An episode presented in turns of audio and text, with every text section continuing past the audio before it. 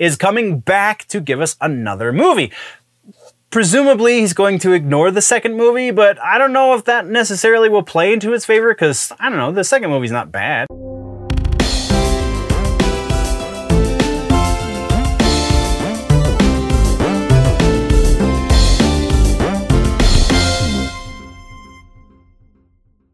Welcome, nerds. In today's episode, we have the Fallout TV series coming out of hiding. We have Disney getting Doctor Who. We have another major DC shakeup, as well as Doctor Doom and Silver Surfer rounding out the rumor mill. So join me uh, before we get to the news and the things. Let's take care of the housekeeping. And housekeeping, um, we have a little bit, not much. Uh, we should be on for a the second episode this week. So the, I realized uh, after I posted last week's episode that apparently the last uh, Saturday episode never got published to the uh, to the other outlets besides just the YouTube. So my apologies to all of the audio outlets, and uh, I think there's one video outlet that didn't get it as well. Uh, many apologies. Uh, I mean, I'm one man show. Sometimes mistakes happen, and I get busy, especially because you know I publish probably 15 to 18 uh, uh, videos a week. So that's a lot of work and things get overlooked. And that was one of them. And again, my apologies. If you are interested though in the things that we talked about in there, it is up on the YouTube channel, Generally Nerdy. So go check that out unless you're already there, in which case, hi nerds. Um, either way, that I think is all we have for housekeeping. We are approximately two weeks away from the off season, so things are going to be changing for a couple of months uh, while I, you know, do things behind the scenes and actually take a little bit of me time because, like I said, publishing this many videos and audio episodes and all that stuff a week is uh, a little exhausting, especially considering I have a day job on top of it. So it's uh, yeah, it's it's necessary time down at the end of the year that I take every year, but also so we come back and we're refreshed and we have the, uh, the, the more new things to look at and all of the extra shiny bits are polished and whatnot. So, uh, yeah, that is all we have for the housekeeping. So let's jump into that. Just happened. Um, this section is I, I really like the way it's going. So that being said, the uh, the trajectory for this was we're going to experiment with it before it gets to uh, the off season. In the off season, I'll make a bunch of assets for it, and then once we come back, we're going to have ostensibly three episodes a week. It's going to be this main episode. It's going to be the secondary live episode. And then it's going to be That Just Happened, where we talk about all of the things that happened in the last week, which is the section you are joining me for, which is super rough and, and all that jazz right now. So, uh, it will be better come January. Uh, but thank you very much, nerds, for joining in the conversation. So let's get into the section as it were. So this week we had another episode of Interview the Vampire, and this one is noteworthy. So eventually we were, we're not going to talk about every individual episode for that just happened, but this is pretty dang noteworthy because this was the introduction of the other major force. I'm not going to say main character necessarily for this story, but major force for this story as far as the Anne Rice uh, novel was concerned. Claudia is a force of nature, and there's no denying that. It's it's it's the original Claudia that was in the, I believe the book came out in 79, might have been 76. Uh, the, the original Claudia was written into the book as a sort of, uh, an, a representation, I guess is a good way to say it, a representation of Anne Rice's daughter who died at a very young age. I believe she was five when she passed. Uh, so Anne Rice, rightfully so, being a mother, was pretty torn up about the loss of her uh, young child. And so she, in order to deal with it, put her into the book. So that's why the character of Claudia is so young. Um, and that the youth kind of flavors the character in that uh, there are a lot of issues when you are stuck in a five year old body and you've been on this earth for over 80 years. Like things start to happen psychologically that really screw with you. So that was, that's the, that is the the kind of the base essence of who Claudia is in the book. That's kind of what we got in the original movie in '95 as well, with Brad Pitt and Tom Cruise. Um, so uh, and and played by uh, Kirsten Dunst. And in the movie that happened again in 95, uh, she was 12 years old, I believe, is how they billed it, but still um, she might have been 11. She was still effectively just before puberty, so you could kind of still get away with a lot of the same stuff in that she's stuck in a child body and you know has been around for some time and kind of goes crazy because she never gets old. She nothing ever you know changes for this uh, this person, this character, this vampire. Um, so now in the series that's airing on AMC, we just got introduced to their version of Claudia. And there are actually a fair amount of things that I really do appreciate about this character as seen through the lens of the AMC series. First of all, I really appreciate that they they change, they pivot the point of view for the introductory episode. She becomes the narrator effectively, whereas Louis was the narrator previously for this episode. For about 90% or so of this episode, she is the narrator. So, uh, the, the, the, the, the writer finds her diaries um, and is given her diaries, I guess, by Louis, and starts to craft his story from her point or starts to read her diaries so that's why we get her point of view but is crafting his his his piece based on her diaries for this episode right? That's the the meta story. The actual story of Claudia, um, they attempted, they attempted to play a similar card with the child body thing, but at, uh, I believe this character is supposed to be 15 15 or 16. Um, it's i mean it's not a full i i'm i'm and this is so weird that like territory to be discussing but uh it's not she's not fully a woman but she is on the latter half of puberty so like there are womanly things about this uh, character by the time she is turned into a vampire and so th- the stuff doesn't hit the same as if she were prepubescent, as, as if she were a child. Though they do, they do kind of the, the, do their own version of a lot of the things that this character is based on. Whereas, uh, she does they do acknowledge that yes she is uh, an, a post-adolescent teenager so which kind of just makes her really annoying but it also means that she you know there's there's a boy in her life all of the sudden and when she tries to act on her feelings for said boy she doesn't know how to deal with it and so he ends up i mean i guess spoilers if you care. Uh, sorry i should have said that previously but i mean we're talking about an episode that already happened so i feel like that should have been a uh, not necessary thing to say. Either way, spoilers.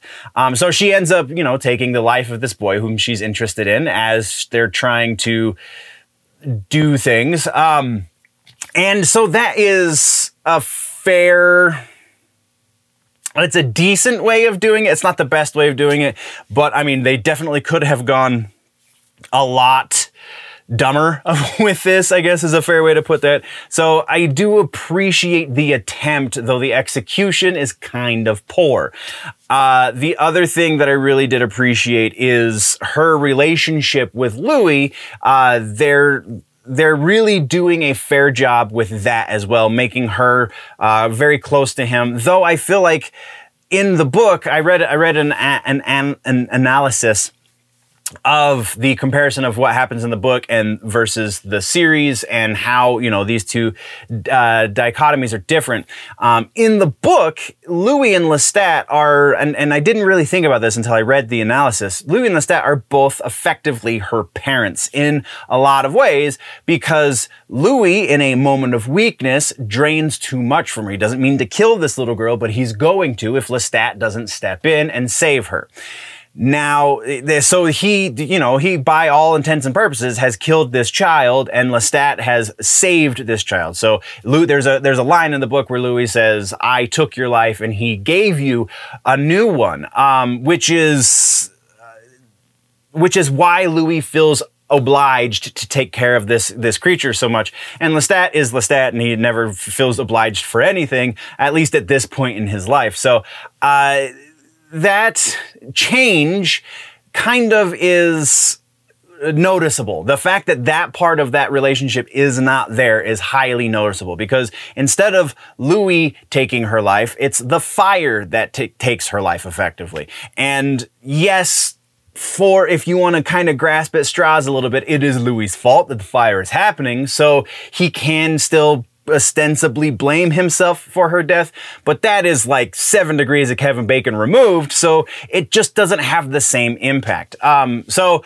that's that, that, that that's the kind of the basic uh, things that are working for Claudia. I think the thing that isn't working for Claudia, unfortunately, is the actress. I don't know. There's something about the way a 20 year old is told to act by the, uh, I'm assuming some sort of 50, 40 to 50 year old to act as a teenager. There's, there's a lot lost in that translation. Um, her accent is kind of comes and goes. Sometimes it's super thick. Sometimes it sounds very fake and not really a whole lot in between. And it's never really good. It's never like, oh, that sounds like somebody from Louisiana. That sounds like somebody from the American South. I I never get that from this actress. So I it I mean it has nothing to do with any other, you know, uncontrollable circumstances aside from the fact that I just don't think she has the acting ability to pull off what they're trying to pull off. I don't think many people would have the ability to pull off what they're trying to pull off with this character because they've changed so much about this character. It, uh, who is this character anymore? So yeah, that's kind of where we're at with Interview with the Vampire. I'm still digging it. I still like, I, like I said, there is a lot. I love this Louis. I think this is probably my favorite interpretation of Louis. Uh, Jacob Anderson is brilliant in this role. I think uh, Sam Reid is also really good as Lestat. There's been a couple of points where I was taken out of the Lestat character, but really minor, really nitpicky stuff. Uh, nothing really noteworthy at all. So by and large, I love both Jacob and Sam. Uh, I, I think though the big, the still the big thing with me is they were never intended necessarily to be I, I think there's a missed opportunity. Let's let's rephrase this because we've already said it this way. We've already said it the way i was going to say it. I think the better way to put this is there is a very big missed opportunity. Because if we're trying to push this narrative of uh, in, in inclusivity and gender identity and yada yada yada x y and z there is a sexual identity here that honestly was in the original text, and that is that vampires are pansexual. So if that that's that wasn't a word necessarily when Anne Rice wrote the book. I'm sure that's how she would have had them describe themselves, especially to. Uh, but it was 1976, man. So like, yeah, it was very pre a lot of this stuff. It was very early in the LGBTQ movement or whatever, however, whatever vocabulary you're supposed to use there. Um, so I, I think this is a that's a pretty big missed opportunity. In the grand scheme of things, though, relatively minor as far as who these characters are and how they're being portrayed. So that's where we're at with Interview with the Vampire. No, the, the, the, that just happened stuff is a little rambly. I'm sorry. We're moving on into our next one though, and that is the Winchesters have dropped episodes one and two, and not gonna ramble much on this one because our, our feelings have been very eloquently put up into this point in that this show is doomed from the beginning. Uh, uh, oh man. So I was hopeful that these episodes will maybe they're going to be acted proper maybe they're going to be directed in such a way maybe that uh, something maybe something about the presentation of these uh, broken characters is going to be redeeming enough that we can look past the glaring issue with the lore I'm afraid that's not happening. Um, it's decent. It's not terrible. It's definitely the best of all of the potential spin-offs for the Winchesters. So I guess it's got that working for it. But like, oh, there is, there is a lot to take in. We're jumping into this, uh, they're making a lot of assumptions. Let's let's go that direction. They're making a lot of assumptions as for who their audience is and who and how much they already know about this franchise. They're assuming you know who John and Mary Winchester are because John and Mary Winchester by and large are there's not a whole lot of build up to who these characters are. You just kind of get thrown into the middle of their lives, which can be good if they fix it down the down the road, you know, you've got to get a little bit of, of character development. You can't just assume that everybody likes these characters. You can't just assume that everybody wants these characters or knows that these characters are are badasses. That's just not there's the and then on top of the fact that we don't get any character development for John and Mary, we also have the other characters in this series, and I didn't even honestly write down their names because I don't think this show is going to go very far. I think we'll make it through a season. We might get a second season, but if it goes beyond a second season, I will be very shocked unless it gets much, much better very quickly. Um, that being said, we have all of these other characters who are trying to get some sort of character development, however minor that might be.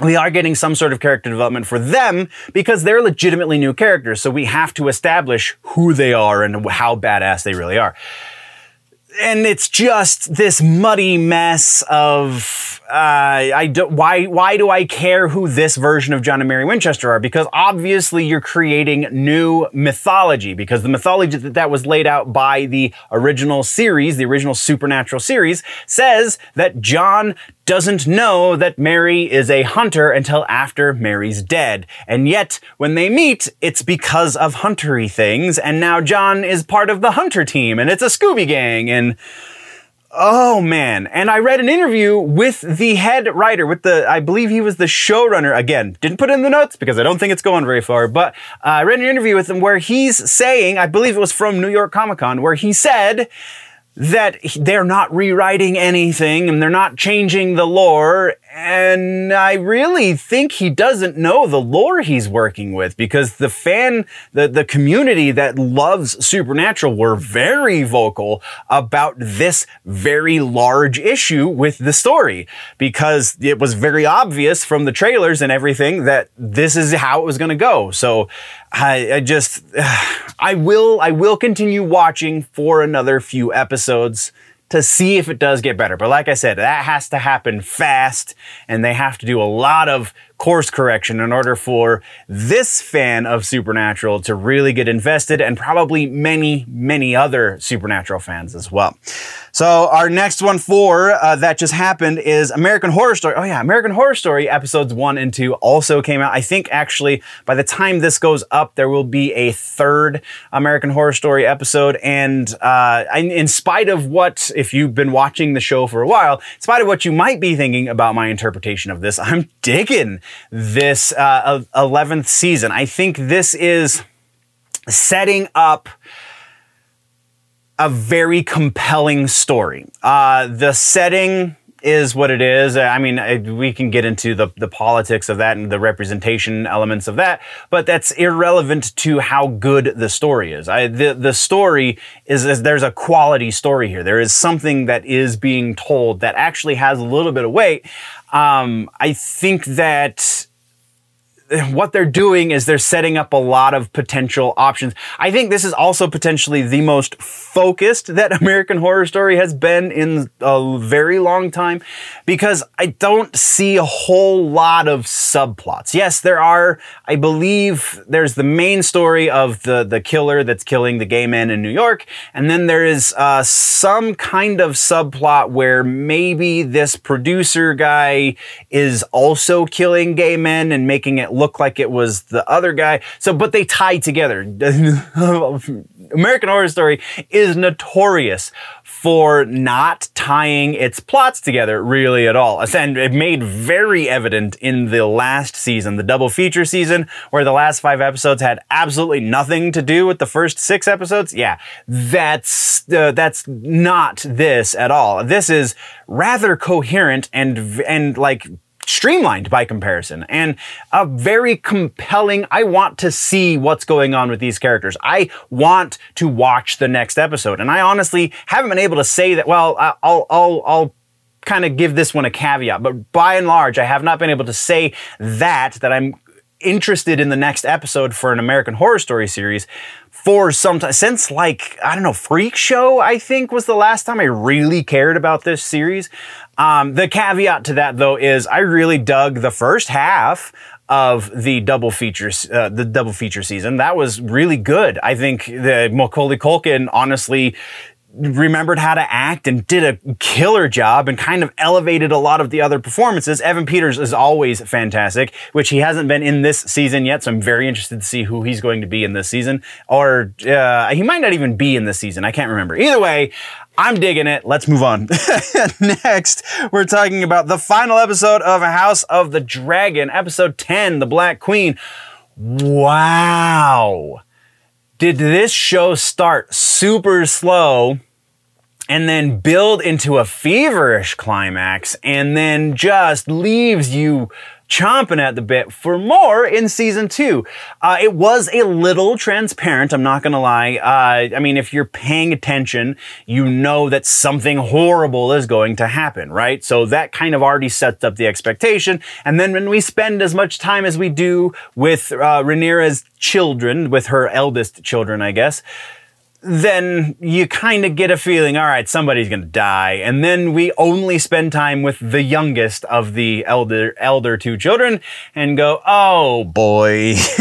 and it happens in such like, to, to call it satisfying, I feel like is really dark, but is kind of true.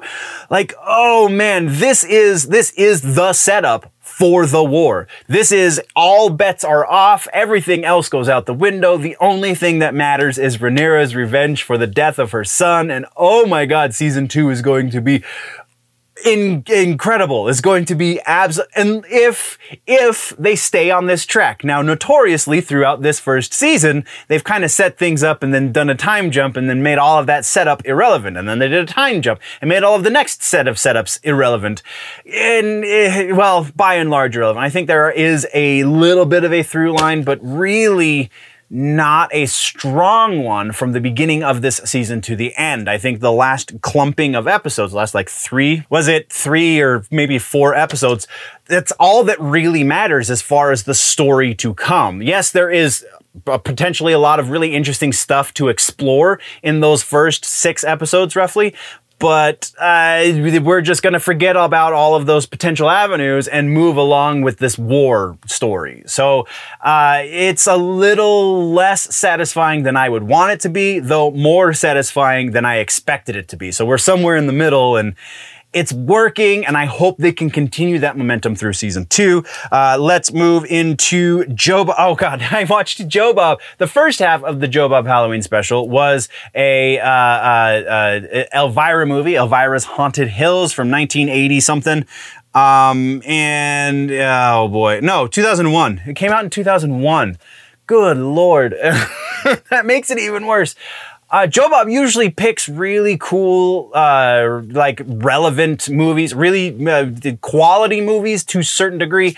I don't know that any Elvira movie is quality, so I don't know. Uh, I have yet to finish the Joe Bob special, the Joe Bob Halloween special, uh, because he always does a double feature, and so far I've only watched the one. I really like like his in his injection into the narrative of whatever movie he chooses for his specials. Um, but I just don't think there's really a whole lot of redemption for this one. So yeah, we're gonna move next. Uh, Black Adam. I-, I have not actually watched Black Adam, but I did think it was relevant to note that Black Adam has happened, and there is a lot of fallout from this. So technically speaking, we're not gonna cover this in the uh, rumors section because we already knew this was true.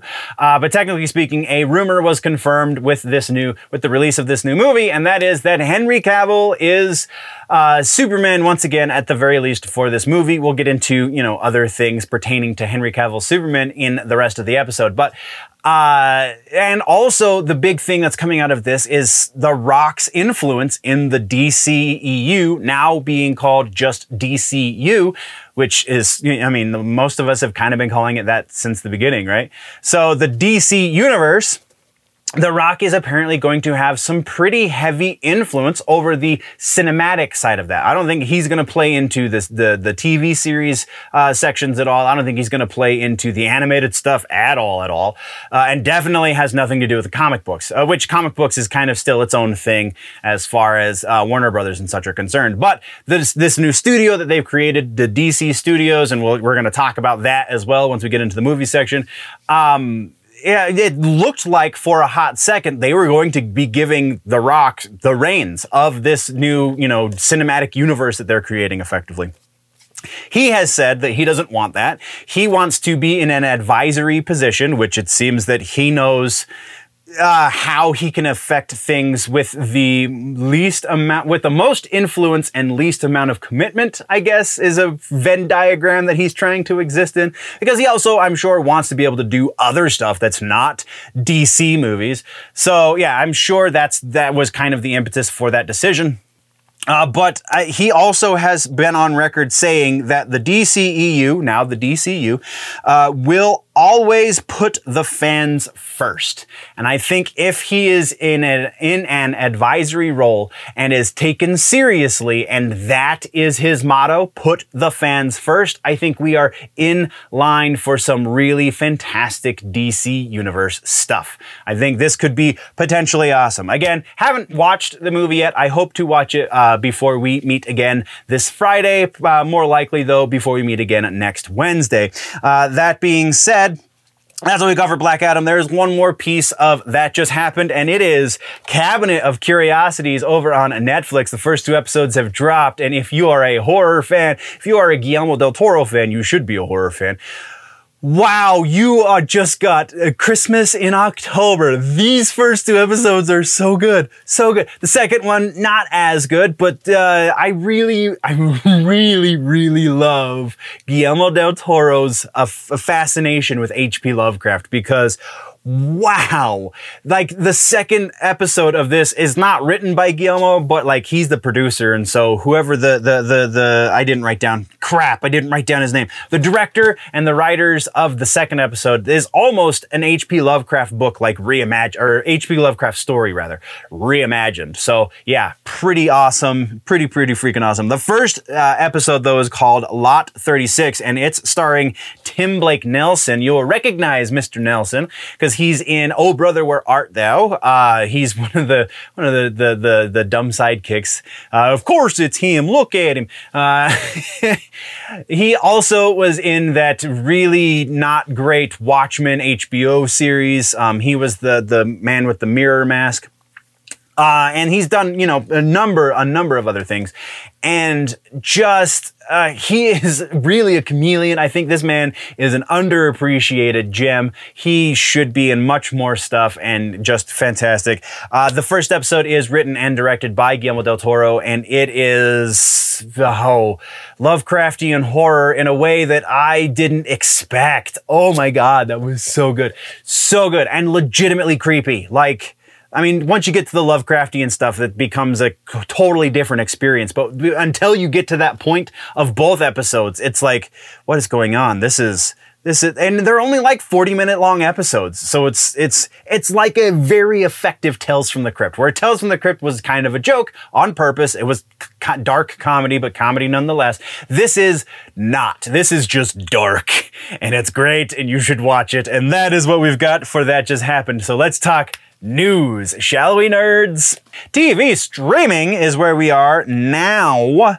Uh, we have some follow ups over here on TV streaming. First up, we have a release date for the Mayfair Witches, as well as a new trailer, which probably should have put this in the trailer section, but whatever. Release date for Mayfair Witches is now January 8th of 2023. Super excited. Go watch the trailer. Uh, hopefully they can update this in a similar fashion to the interview with the vampire stuff because Anne Rice stuff translates rather well. That being said, let's move on. Next, for the follow-ups in TV streaming, Succession Season 4 has been announced. We'll be launching spring, sometime in the spring of 2023. Uh, and then we have The Witcher. We just got the announcement that they are in active production currently on Season 4 and 5 for the Netflix series. And then our final follow-up for for TV streaming is Flash, the ninth and final season, we now know is going to feature the Red Death, which is really weird to bring in as a farewell season thing because dark multiverse and all of this stuff that the Red Death uh, implies. Uh, there are a bunch of rumors around the Red Death, which we will get to in the rumor mill. But right now, all we know for certain is that Red Death is going to be in this because we've seen pictures of Red Death on set in the Red Death costume, which is why there's rumors because who is in that costume. Well, that's uh, subject to some debate. So that is what we have for uh, follow ups and corrections for TV streaming. Our next trailer is the Silent Hill Ascension trailer. It's uh, kind of more teaser, a little bit more explanation, still leaves you with a lot of questions because I'm not still convinced that this is going to be a series in the traditional sense of the word. Actually, we know it's not going to be in a traditional sense of the word, but uh, I don't know if there's going to be live action actors or if this is going to be some sort of game interactive thing, uh, or if it's just going to be like uh, the, the pick your own adventure a la Netflix, but through text messaging. I don't know. I don't know what it is. They're billing it as a series. They're billing it as a live action, or they're billing it as a live interactive event series or something like that. Uh, lots of buzzwords included. It's going to be live. You're going to be able to interact with it. How you're going to be able to digest it is the part that very much remains to be seen. Is it going to happen through Netflix? Is it going to happen through a game console. Who knows? But as we find these things out, we would definitely be talking about it. This is uh, one of the other things that was announced at the Silent Hill special broadcast last week. Um, we touched on it ever so briefly, though if you're on a syndicated outlet, you didn't hear it. Uh, we touched on it ever so briefly in, in an audio clip that I had to kind of inject really quick into the editing process, and it looks intriguing I'm going to say that much and we're going to move right along. Our next trailer comes from Titans season four. Uh, not only are we getting Brother Blood, uh, Mother Mayhem, and Jinx, but we also are getting a really badass looking Lex Luthor. I'm digging it. uh, like I said, I have I have a little bit of catching up to do on Titans, but uh, yeah, this is gonna be pretty big. I really like where they're going with the DC TV stuff, at least on HBO. Uh, that is all we have for trailers. Let's talk about regular ass news. We are in TV streaming, and that means we have one downer piece to start the regular S news. Leslie Jordan, actor Leslie Jordan, has passed. You will remember Leslie Jordan from Will and Grace. He was in uh, American Horror Story 1984. He was in, I mean, he's done a lot of stuff. He was in quite a bit of things. And uh, he was 67. It's, I'm, it's very kind of foggy as to the cause of death. Apparently, there was some sort of, well, no, as to uh, the, the, details, I guess, because cause of death is fairly obvious. He was in a car accident. Um, but the, the car accident was because of an, a medical emergency. And uh, the, that's all we can really get. So it's just, it's a sad day because, I mean, he was, he was really funny. He was really good at what he did. He granted, he got kind of typecast a lot. But uh, I mean, if you're good at a thing and, and you love to do the thing, then why not lean into it? And I feel like that's what Leslie Jordan did. Absolutely. So, all of that being said, we're going to take a moment and remember the comedy that we got, the, the amazing career, honestly, that this man had given us. Uh, Leslie Jordan, you will be missed. All right, so that is uh, we got to come out of that. so we have uh, Geiger is where we're going next. Uh, Geoff Johns and Gary Frank are bringing their image book to Paramount, which means very likely Paramount Plus is where it is going to be released. The series, the live action series, again, that is going to Paramount, is going to be show ran by Geoff Johns himself. He is going to serve as head writer on the project. And for those of us that don't know exactly what Geiger is, it is apparently a story based on nuclear fallout, post-apocalyptic world in 2050. Uh, it seems in certain aspects to resemble that of Fallout series, but it's a little more action packed as evidenced by the image that you're very likely viewing on screen right now. Yeah, uh, it's definitely not Fallout, but uh, similar story elements from what I've been able to gather. I have never read this book, so somebody please let me know. Is this book worth a read? I mean, Geoff Johns is kind of always a win, but not always, always, just like 90% win. So yeah, I, I, I might be interested in checking this one out. Either way, it is getting turned into a live action series. Let's move on. Next is uh, this is the big one. It's technically has to do with everything, uh, but I put it in TV streaming because at the time there wasn't as many as much in the TV streaming section as in movies. But now that seems to have flip flopped. Either way, we're talking DC Studios.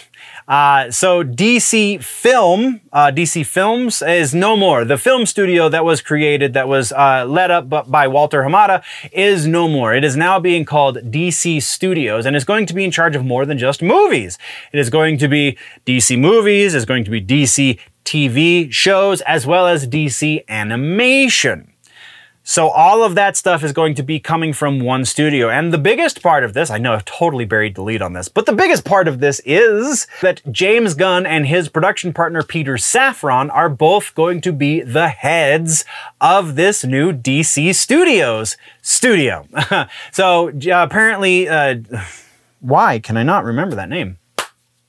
So apparently, James Gunn is going to be the one that is in charge of the artistic direction and, and making sure everything kind of flows together and works. He is going to be, for all intents and purposes, the Kevin Feige of the situation. And then uh, Peter Safran is going to be the man who makes sure production happens. So he's going to be the man who uh, secures financing and, and kind of, you know, sets budgets and all that thing. All of the, all of the boring side of the Kevin Feige job, that's going to be Safran. So yeah, huge also not super surprising. This was honest. This was a, a rumor that I had been hearing since uh, San Diego Comic Con, but I don't know. It just didn't seem like anything that was really going to be entertaining to talk about. And when it was a rumor, so we didn't really put it in any of the rumor mill sections.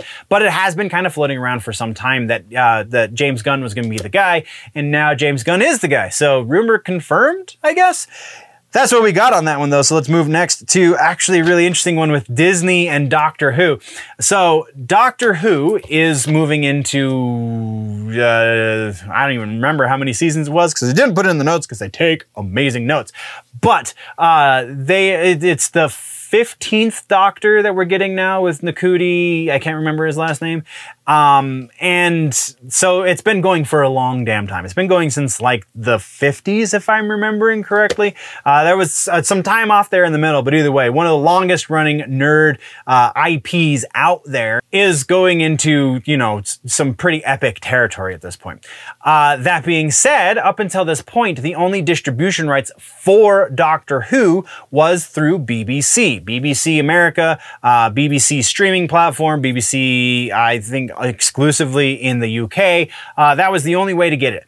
Now, the production staff at Doctor Who, whoever's in charge of that side of things for that property, have struck up a deal with Disney so that it will still be on all of those BBC platforms, but it will also be on Disney Plus going forward. It's not, they're not going to do the back catalog. They're only going to do, I believe, uh, since jo- Jodie Whittaker left uh, as, as that doctor, they're going to be picking up with the new Doctor, and everything going forward is going to be on Disney Plus as well. So uh, it's not exclusive. They're not, uh, which is very interesting considering Disney does like to keep everything pretty exclusive to their platform. It's not the case here, uh, but still pretty dang interesting nonetheless. That's all we've got there. Let's move into TV streaming suggestions. Uh, this one, I honestly, if you listened to the uh, intro to this episode, the the that just happened, this should be no surprise. Cabinet of Curiosities is our suggestion for the week. Oh my God, it's two episodes. It's barely over an hour worth of, of material, but uh, as you're getting ready for Halloween, these two episodes will set the mood almost like nothing else. I think there is one other series on Netflix that is better than this as far as Halloween moods, and we're going to talk about that one next week in suggestions. But this week, check out Guillermo del Toro's Cabinet of Curiosities.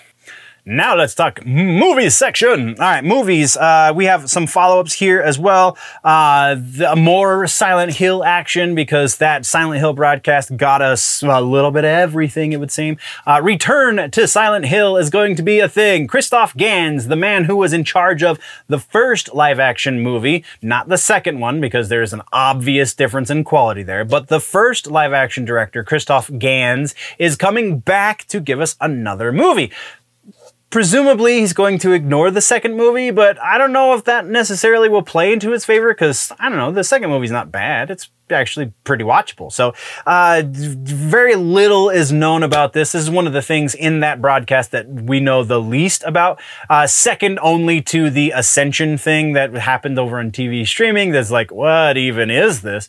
Uh, we at least know this is a movie and we at least know that Christophe Gans is going to be directing and probably taking some sort of writing role as well. Uh, that being said, that's all we know. So let's move into uh, Prophet is a comic book movie adaptation we've talked about previously. Jake Gyllenhaal is set to star. That is not the follow up. The follow up is that they just got a new screenwriter in Kurt Johnstad. Uh, Kurt Johnstad, you will potentially know his work because he was one of the writers on the 300 movie as well as Atomic Blonde. Johnstad is uh, coming in to replace previous mar- writer Marc Guggenheim. Uh, hopefully that's a good thing. Doesn't doesn't say whether the, the announcement rather didn't mention if this was going to be for a full rewrite, if he's just going to be doctoring the script so that it makes a little bit more sense. You can trim it down, something. None of that information is known. All we know is that the Prophet movie is moving forward, just very very slowly. So let's do that as well, just a little bit more quickly. Next, we have trailers to talk about uh, Ant Man and the Wasp, Quantumania. Uh, the next trailer just dropped, and this is very interesting. We're going to be playing a lot with this quantum realm. We're going to be getting a lot of Kang the Conqueror and potentially this is going to be the movie, if you want to believe the hype and the rumors, which we're not going to cover this in rumors, why we're talking about here, but this is potentially going to be where we see how the Shang-Chi and Miss Marvel stuff uh, ties into the MCU at large. So this very well could be huge. Also, uh, rumors are having it that there's going to be a lot revealed in the post-credit scene as to the future of the MCU. So this is going to be a pivotal movie and I think it's going to be pretty decent to watch as well. It's not just going to be all of the all of the meta tertiary things on the side of the movie. This the judging by this trailer, there's, there's going to be a lot of substance to it as well. So I'm I'm digging digging that cuz I felt like Ant-Man uh, the the last time we saw Ant-Man, he was really just there as filler, and this time he's taking a little bit more substantial spot in the MCU, and I like it. Next on trailers, we're talking about Guardians of the Galaxy Holiday Special.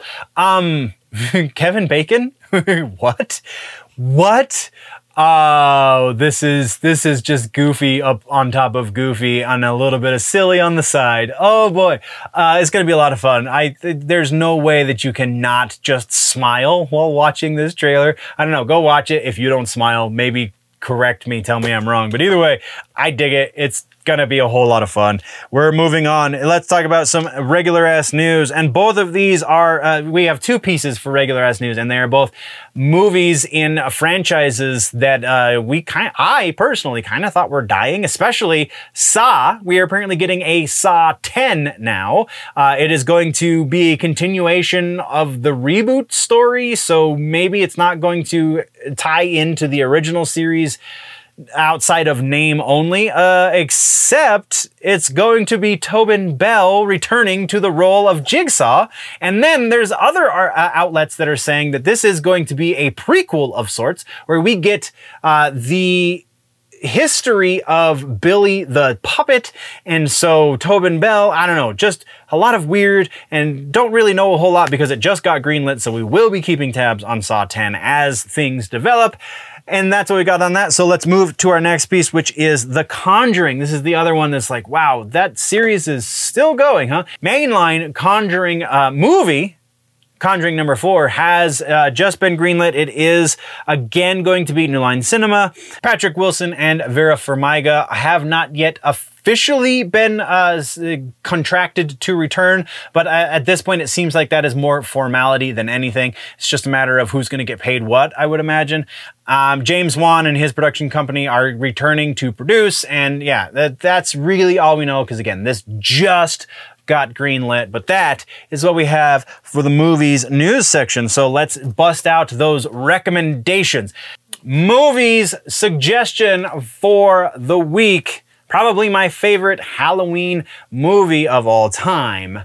Halloween, the OG 1978 from John Carpenter. This movie just freaking works. Uh, there's no in-depth uh, conversation about who Michael Myers is. You get the base. You get a little bit of, eh, he's just a crazy old guy at the end of the, like, there is, there, it's enough mystery is left here that it makes it intriguing. Uh, the performances are all solid. John Carpenter directing this movie just is a masterclass in how to do an independent budget uh, for a major label or major production company. Just, yeah, it's, it's, it's so great great on so many levels. Go watch and appreciate some Halloween, OG Halloween. And then we've got some rumor mill to talk about. So, rumor mill, we have new sources on old rumors, and some of these are pretty interesting. First up, we have Star Wars, the Damon Lindelof led movie that we were thinking originally is going to be a trilogy. I think that might be because they announced it as a trilogy. Well, uh, it is still happening. The, the rumor part of this is kind of twofold. First up is that uh, the director is going to be Sharmeen Obaid uh, Chinoy uh, who also directed Miss Marvel. And then the other half of that is that it is no longer going to be a trilogy, that uh, specifically Lucasfilm has nixed all trilogies going forward uh, out, out the gate. Nothing is going to be a trilogy. Everything is going to be a one-shot movie unless it does well. And if it does well, then they'll open up the door for a trilogy for that specific movie which seems still like they're missing the point because if you want to do a trilogy, then, then the proper way to do it is to have a story ready.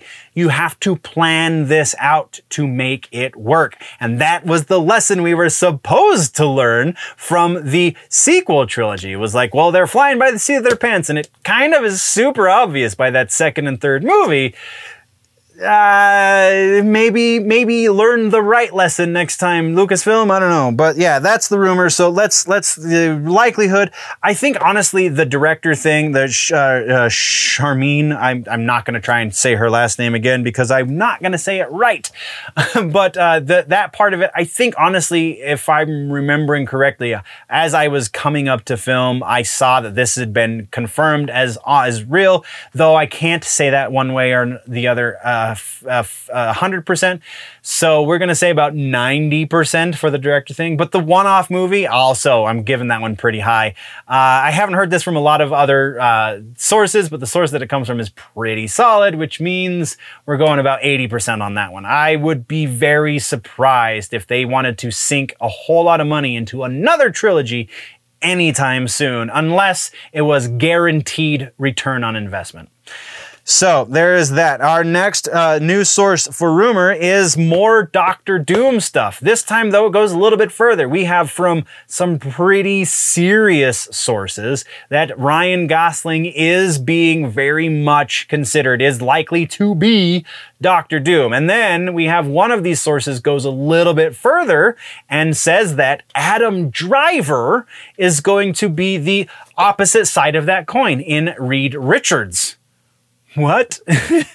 Honestly, you could almost flip that and it would make a little bit more sense. Driver definitely we know he can work it with a with a mask. Like that is that is very evident by the character of Kylo Ren. So we have that established. But then like Wow. Um, just Ryan Gosling. I don't know. There's so much weird here. They're both talented actors, and I, I don't see Gosling in either of these roles. I like there's I'm I'm not saying he can't handle it. It's just there's a better fit out there somewhere. Uh, I, I was actually talking to a nerdy friend of mine that that said you know they should find a Romani uh, actor to play the role of Doctor Doom because that would make a little bit more sense. The accent would be a little closer to right, and so on and so forth. So I could see that argument a little bit more than I can see Ryan Gosling as Doctor Doom. But I mean, at this point, it's kind of hard to ignore. And the source that went on to to name Adam Driver's also got a pretty dang good track record with their rumor leaks. So that puts us on a percentage point. Uh, last time we didn't pay much, uh, much, any never mind really to the Gosling announcement. I think we gave it like a 30 or 40%. I'm bumping that up to 60%. I think this is, this has strong potential to be a thing, as weird as it sounds. And then Adam Driver, I'm also giving a 60% because I did if if the Gosling thing is that likely, that the driver thing has got to be that likely, and they're not based on each other. They're both just the same source. Uh, yeah, very weird. All right. So next news source also has to do with Doctor Doom. This Doctor Doom rumor, uh, which we, I think we've only talked about this once. So it's just more source. This is kind of rumor based on rumor because the last time we talked about this, we said that it was a rumor that Doctor Doom was going to be in the post credit scene for the Wakanda Forever movie. Well, this new rumor says that that rumor was accurate, but now they have removed Doctor Doom from the post-credit scene of Wakanda Forever which is weird. Um, why would you do that? Probably because they haven't had, they don't have him cast just yet, and you know, Wakanda Forever is coming out very soon. So, uh, yeah, I guess that kind of makes sense. But this is still rumor based on rumor, and uh, if if our only way to prove this rumor is that Doctor Doom is not in the post credit scene, I think there's a, that's a pretty provable part but that doesn't, there's no way for us to prove the first bit if the second bit's true.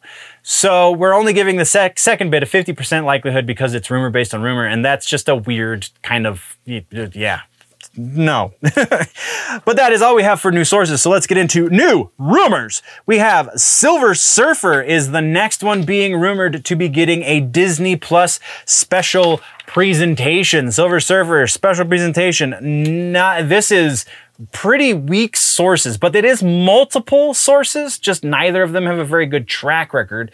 Uh, so I'm going to give this one a 60%, and I think that's a little generous, but again, multiple sources are saying it, so it's it's a little more likely than not. Uh, next, we're talking about Nicolas Cage. This is kind of two rumors from the same source. There, Nicolas Cage, what with his Nicolas Cage renaissance that's going on right now. Apparently, we have uh, Nicolas Cage is being rumored to be in talks for both another National Treasure movie as well as uh, the Face Off rumor has resurfaced. Uh, this is not new source about the same rumor. This is a new rumor about a, the same subject, I guess. Um, yeah, so. Nicolas Cage, sure, it's been a while since he's been in a blockbuster movie. He has said in interviews the only reason he hasn't done a big blockbuster movie is because he hasn't been asked to do these things. Um, it, uh, there's, I don't know, this seems a little weak, but also super hype. So I'm, I'm going to give this higher than it probably should get. We're going to say about 70% likely that Nicolas Cage is going to do both National Treasure and Face Off sequels. Red Death is our next rumor. So, uh, the, we talked in TV streaming about Red Death and how pictures of a Red Death character are on set at the ninth season of The Flash. Uh, and now the rumor is who is inside the, the suit is Javicia Leslie, uh, who, if you remember, played Batwoman in the Batwoman series, also on the CW, that didn't make it for very long. Uh, she was the second Batwoman because the first one, uh, it, yeah, we've already covered all this. It's irrelevant to this. Javicia Leslie, Batwoman. Um, it will obviously not be Batwoman playing Red Death because that's silly but well, let me let me let me phrase that slightly differently. It will not be the Batwoman from the series Batwoman inside the suit. The character will not be the same. Yes, it will still be a version of that character, but as we know from the comic books, uh, Red Death is Bruce Wayne from a dark multiverse. So in the Arrowverse or the Berlantiverse or what, however you want to refer to that uh, franchise Uh, Red Death is going to be Batwoman from a different multiverse. Uh, Dark Multiverse, I don't think is super uh, likely, though. I mean, the name of the character is Red Death, so Dark is kind of implied. But uh, yeah, let's give this one a likelihood. I, I, it will. It's as for actual evidence as to why this it, this could be Javicia Leslie, there is not a whole lot, and what's there isn't super strong because it kind of looks like there's a guy inside that suit, just based off of the body type.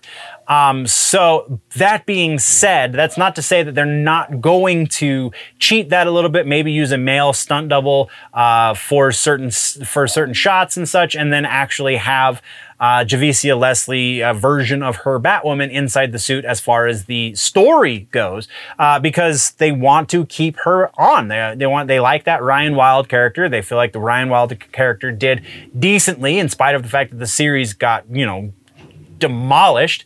Uh, so yeah, I think just based on, you know, current social climes and things, I think that is the only thing that is really lending itself to this rumor. So we're going to put it at about 55%, slightly higher than middle of the road because there is a little bit of reason to believe that as we get closer to the release of this, we will definitely be keeping tabs on this rumor and let's move Right along, our next rumor has to do with Wonder Man. Wonder Man over in Marvel. Apparently, Yahya Abdul Mateen II is set to be cast uh, for this role in an undisclosed movie which is kind of backwards, right? Usually somebody gets cast in something and we don't know what the role is, but now we we're, we're hearing that he's been cast for a character and we don't know what the movie is. So uh, there is this is really weak. Um, I feel like Mateen is, or Yahya Abdul Mateen is kind of a busy man, so the, being part of the DCU and the MCU doesn't seem super uh, likely. I, but it, I mean, I don't know. He is kind of in demand actor these days, so it would make sense if they were trying to get him. So let's say 40% likely, just because it's less likely than not, but yeah, that's where we're going. Uh, next, we're talking about Storm in the MCU. Kevin Feige is apparently looking to get Halle Berry to reprise her role as uh, Storm, which uh, is kind of awesome. Though, seems I don't know. It seems like that that potentially could axe some of the story potential for the character unless they're doing some sort of multiverse thing and and she's only coming for say the the Secret Wars movie which would kind of make sense. So will we see Halle Berry let's let's let's do will we see Halle Berry come back as Storm for the MCU at large? Probably not. Will we see Halle Berry come back for some sort of cameo or small role as Storm from a different universe other than the 616 uh, MCU universe? Yeah, I think there's a pretty good possibility for that. So we're to say like 65% that she'll be a cameo and like 30% that it's going to be uh, Storm for the MCU at large. Uh, our next one has to do with Goldeneye. That's right, we got some more Goldeneye rumors, video game nerds. Uh, Goldeneye, uh, with the interesting release schedule for uh, the Nintendo Switch, it would seem that they are leaving their December release window pretty wide open. And that has gotten the rumor mill a churning, which means that the rumor is that GoldenEye for both platforms, Nintendo and Xbox, is going to be released in December.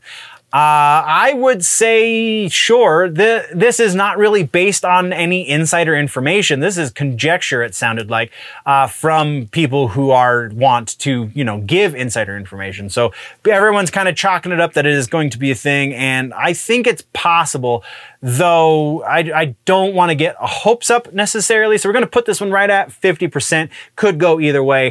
Nerdy Legion, that is the end of the episode. Thank you very much for joining me. If you want to go deeper into comics and comic culture, jump over to nerdylegion.com. See all of the other podcasts we offer on the subject. And uh, if you want to join me in the full news episode, you can see me on my YouTube channel, youtube.com slash nerdy. Thank you very much, nerds. We will see you next time.